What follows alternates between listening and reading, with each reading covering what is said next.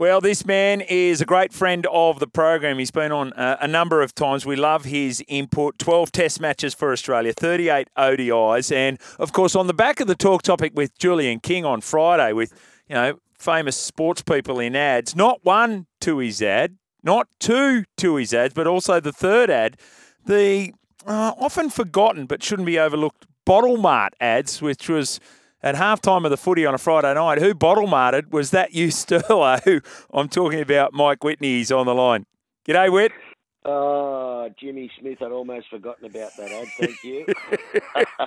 so we all know you hitting hitting Joel beautifully through the covers for three, and then dancing your way through the streets of Sydney with the Tooheys ads. But what yeah. what about the bottle mart ads from the 1990s in the at halftime of the Friday night footy? Mate, uh, John Singleton's agency rang me up and said, "Would you do these ads?" And I went, "No, no way. I'm not going to say who bottle marted." and I got this phone call and said, "Mr. Singleton wants to see you in his office." So I went over and saw Singleton. We went, "How much money do you want?" And I think I said like twenty grand, which was so much money in those days, and he wrote a check out and handed it to me. so I did the gig. and you were actually asking Sterlo. The checkbook. Yeah, you're asking Sterlo, yeah, weren't you? Yeah, Sterlo, Fatty. Yeah, gave them all a bit of a, a rest on the, the, Friday night football. well, mate, as as the great Kerry Packer used to say, everyone has their price. So uh, we now know oh, yours from the 1990s, Whit. So. Oh, mate, that was a deposit on a unit back in them days. It was. You're right, mate. Was twenty grand was so much money back in the. I reckon that was sort of late, might have been late '80s, something like that. It was a lot of money, mate. Yeah, totally. I couldn't believe it. I just blurted out this number, and he went, "Okay." and then at that point, you're sitting there thinking, oh, "I wish I asked for more," but anyway. yeah, could have asked for another five grand. uh, very good. Hey, uh, the Aussies, mate. Let's go straight over to the ICC World Cup. They're into the semi final yeah. on Thursday against South Africa. They started shakily. They've won seven straight. Dominant performance against Bangladesh over the course of the weekend. What have you made of the Aussies' build up throughout this tournament? It's been a standard World Cup build up almost for us. We always play like this lose one or two games early, uh, and then sort of rebuild and restructure and I think we're in a pretty good place. I mean, our batting's really healthy. We've made some very big scores. I mean, like some of the innings, Mitchell Marsh the other night, Steve yeah. Smith again was good. David Warner was great. He's in a really good purple patch, David Warner. But I can't not mention Glenn Maxwell's oh. innings. Oh, mate. Have I you... went to bed. Yeah. I've got to be honest. I went to bed at seven for ninety. I think we were, or seven for yes. ninety-one. I thought we're gone, mate. Like, wow. And all credit to Afghanistan. I mean, you know, happy days. Yeah.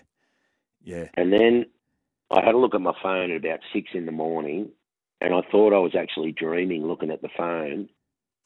And then I went out and had a look at the replay. I don't think I'll ever see anything like that again in my life. To do that able body would have been unbelievable. To do it on one leg. Yeah. And some of the shots he played, can anybody else play those sort of shots? I mean, it was just unbelievable, amazing. It was something you'd hear about. Bradman played like that in yeah. a test match, you know, and that was the level of it. It was just. I've never.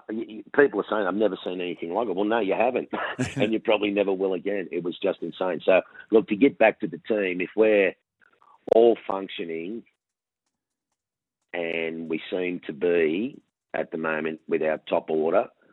We're good. It's the bowling. You know, we've. It's funny to see Paddy Cummins going for ten and over, and yeah, you know the quicks haven't been. You know, Mitchell Starc's been good and good, and then a bit loose in some games.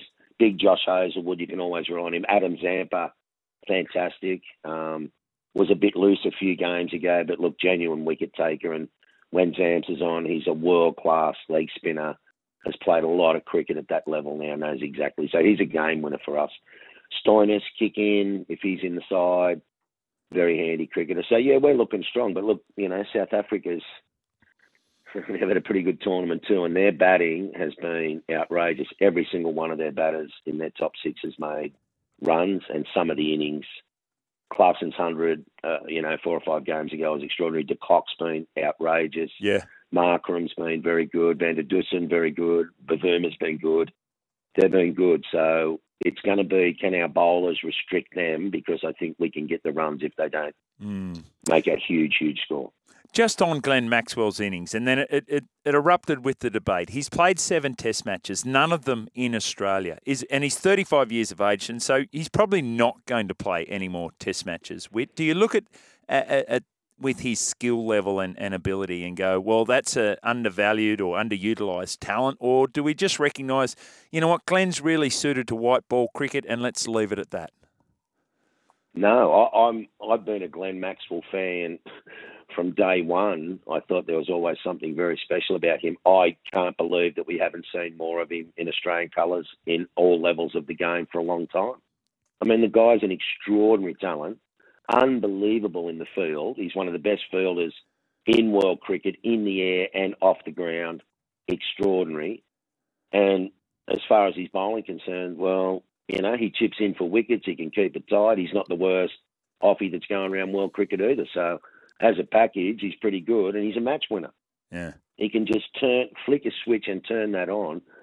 Adam Gilchrist used to do that in in in his way, playing Test cricket, and we used to say about Gilly, wow, how unbelievable is this guy's coming in at six or seven. We're in a bit of trouble, absorb the pressure, and then return the pressure on them. And if he was still in an hour after that, the opposition's in trouble because Gilly's pumping them around the ground. Glenn Maxwell can do that at every level of the game. I mean, that innings the other night, mate, you'll never see anything like that again. No. Although we say that, and then in 10 years' time, something else might happen. But that's one for the ages. The, I just could not believe what I was watching when I was at 6 a.m. in the morning. I got up and watched the replay because I couldn't believe what I'd seen on my phone. Yeah. And then I couldn't go back to bed, man. I was that pumped up. I, I must have said 20 times, oh, no, Maxi, come on, man. Just amazing. On one leg. Yeah. On one leg. Yeah. he couldn't hardly walk off. uh, all right, so Maxi's there for you, but who who is it in this Australian best lineup now for this South uh, South African semi final? Is it Marnus or is it Marcus? Well, I think Marnus has got to play. Steve Smith is so hungry to make a big score as well. So yeah, the delicate lineup at that top order has to be correct. Mm. But I'd be picking Marnus Labuschagne. I mean, Marnus is a fantastic cricketer, and that's no disrespect to Marcus Stoinis. I mean, anybody could play in that side at the moment, and there might be a few guys that are a bit short of a gallop, but would put a strong side out with a multiple mix of players. Yeah, yeah. Um, it's going to be fascinating. India up against uh, New Zealand in the in the earlier uh, semi final. Um, how do you see that one? It it feels like the only thing that might stop India Whit is the enormous pressure they get from their home fans. Well, I mean that's got to play a part. It must be insane for those guys walking out yeah. in any of these games into full houses. The expectation on them anyway. Don't worry about being a World Cup. The expectation from their home crowd and from India anyway, anywhere they play, anywhere where they're on tour, is enormous. Yeah. The expectation for them to win this, and they've done it before. Dhoni won it. Um, yeah. The expectation back then was just enormous, enormous. Uh, I can't imagine the pressure they're under, but wow, how functioning is their batting lineup? How amazing has their bowling been? And you know the quicks have been amazing. But again, Jadeja, he's one of the most underrated players in the world. I mean, this guy is just just world class bowling, batting, and fielding. He comes on and, and you know bowls his spinners. He knows the pace to bowl. He's got his field right. Um, Kuldeep Yadav, fantastic spin bowler as well. I mean, they've just got such a hot side, but their quicks. Bumrah, Siraj, and Shami. I mean, the seam presentation, the length has just been impeccable. And this is it. You want to win a World Cup.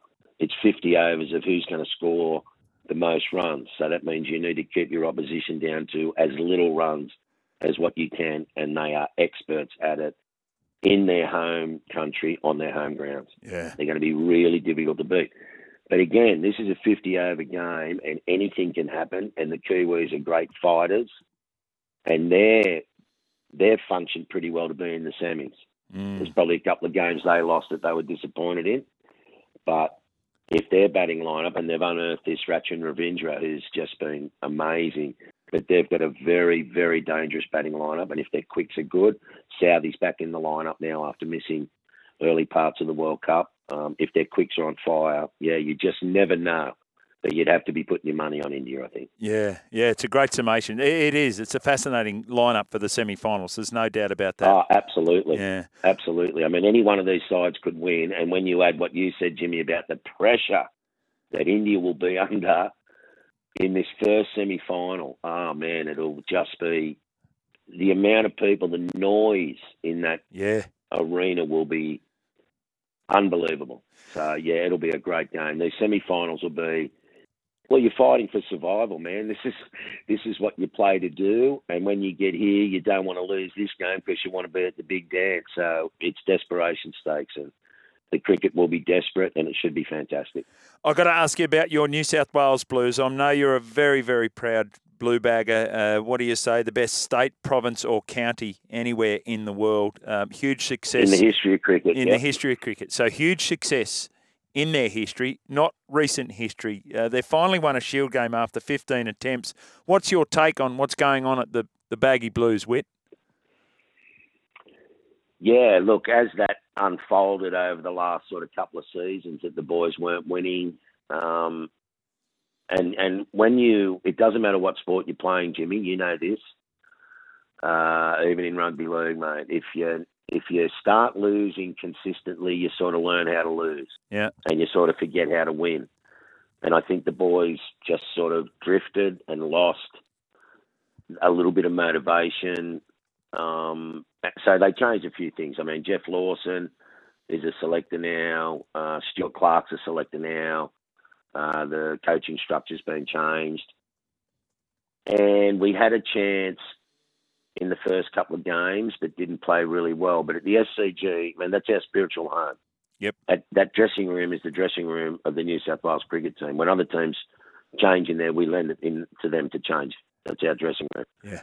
So we don't want to be going there and playing and losing games. So to win against Western Australia the other day by 10 wickets is a comprehensive victory and the boys have got to take a lot out of that game and remember how to win and how to play at that level. Yeah. So it's only one win, but a win is a win, and let's hope that's turned a bit of mentality, uh, a bit of hunger. You've got to be hungry and want to play at that level, and it's a very high level of cricket to play. Yeah. I'm not saying that the boys weren't hungry, but maybe the hunger was just in a different area, you know. And, and it needs to be consolidated and get together. Yeah, it's funny. Whit the young guy comes in, Ollie Davies. You know, uh, unburdened by that recent well, lack of success. for yeah. him. He needed to get 150, and he did. Yeah, yeah, which is fantastic. I hey, said to him at the Steve Waugh Medal, actually, oh, yeah? you need to get 150. And he said, oh, that'd be good. I went, no, no, no, you need to get 150, like 30s and 40s and the odd 50. Not going to cut it. Mate, he, he went in under pressure in that game. He had to last out the back end of that day, and I watched a bit of that, and the bowling was pretty hostile, and he hung in there. And then the next day he went on and made 150. So he knows now what it's like to absorb pressure, to take a bit of pressure, and then return the pressure onto the opposition team. He did that with Moses in that game, and it won us the game. Yeah. The trouble with Ollie now is they're going to expect that from him all the time. So he, this is his chance to really step up, and he's got the potential and the ability to do that, Ollie Davies. That was a very big innings in his cricket life. Yeah, well said, uh, Whit. Well said, uh, mate. I can hear the passion for the Blues. It's always there. So, um, mate, I know you'll never not die. I'm a blue bag, Jimmy. now, I know you've got a, a, very important appointment this afternoon, so I'm going to let you get to that. Can you disclose to the listeners what that is? Yes, I'm out the Coast Golf Club where I'm a member, and uh, just playing a, a, a round with a, about uh, eight of my seven of my mates, so there'll be two groups of four. And it's basically playing for who buys the drinks after the round, Jimmy. Nothing too important. That's about it. A bit of lazy Ambrose, I think, yeah. on, a, on a, a, an afternoon, Monday Arvo out at Little Bay, beautiful. And no doubt everyone will be asking who bottle marted Whit, and it won't be you, mate. It, it, will not be I don't you. want that memory anymore. nah, all good fun, mate. uh, as always, Whit, great to spend some time with you, mate. Enjoy. Pleasure, Jimmy. Thanks, mate. Talk to you soon, brother.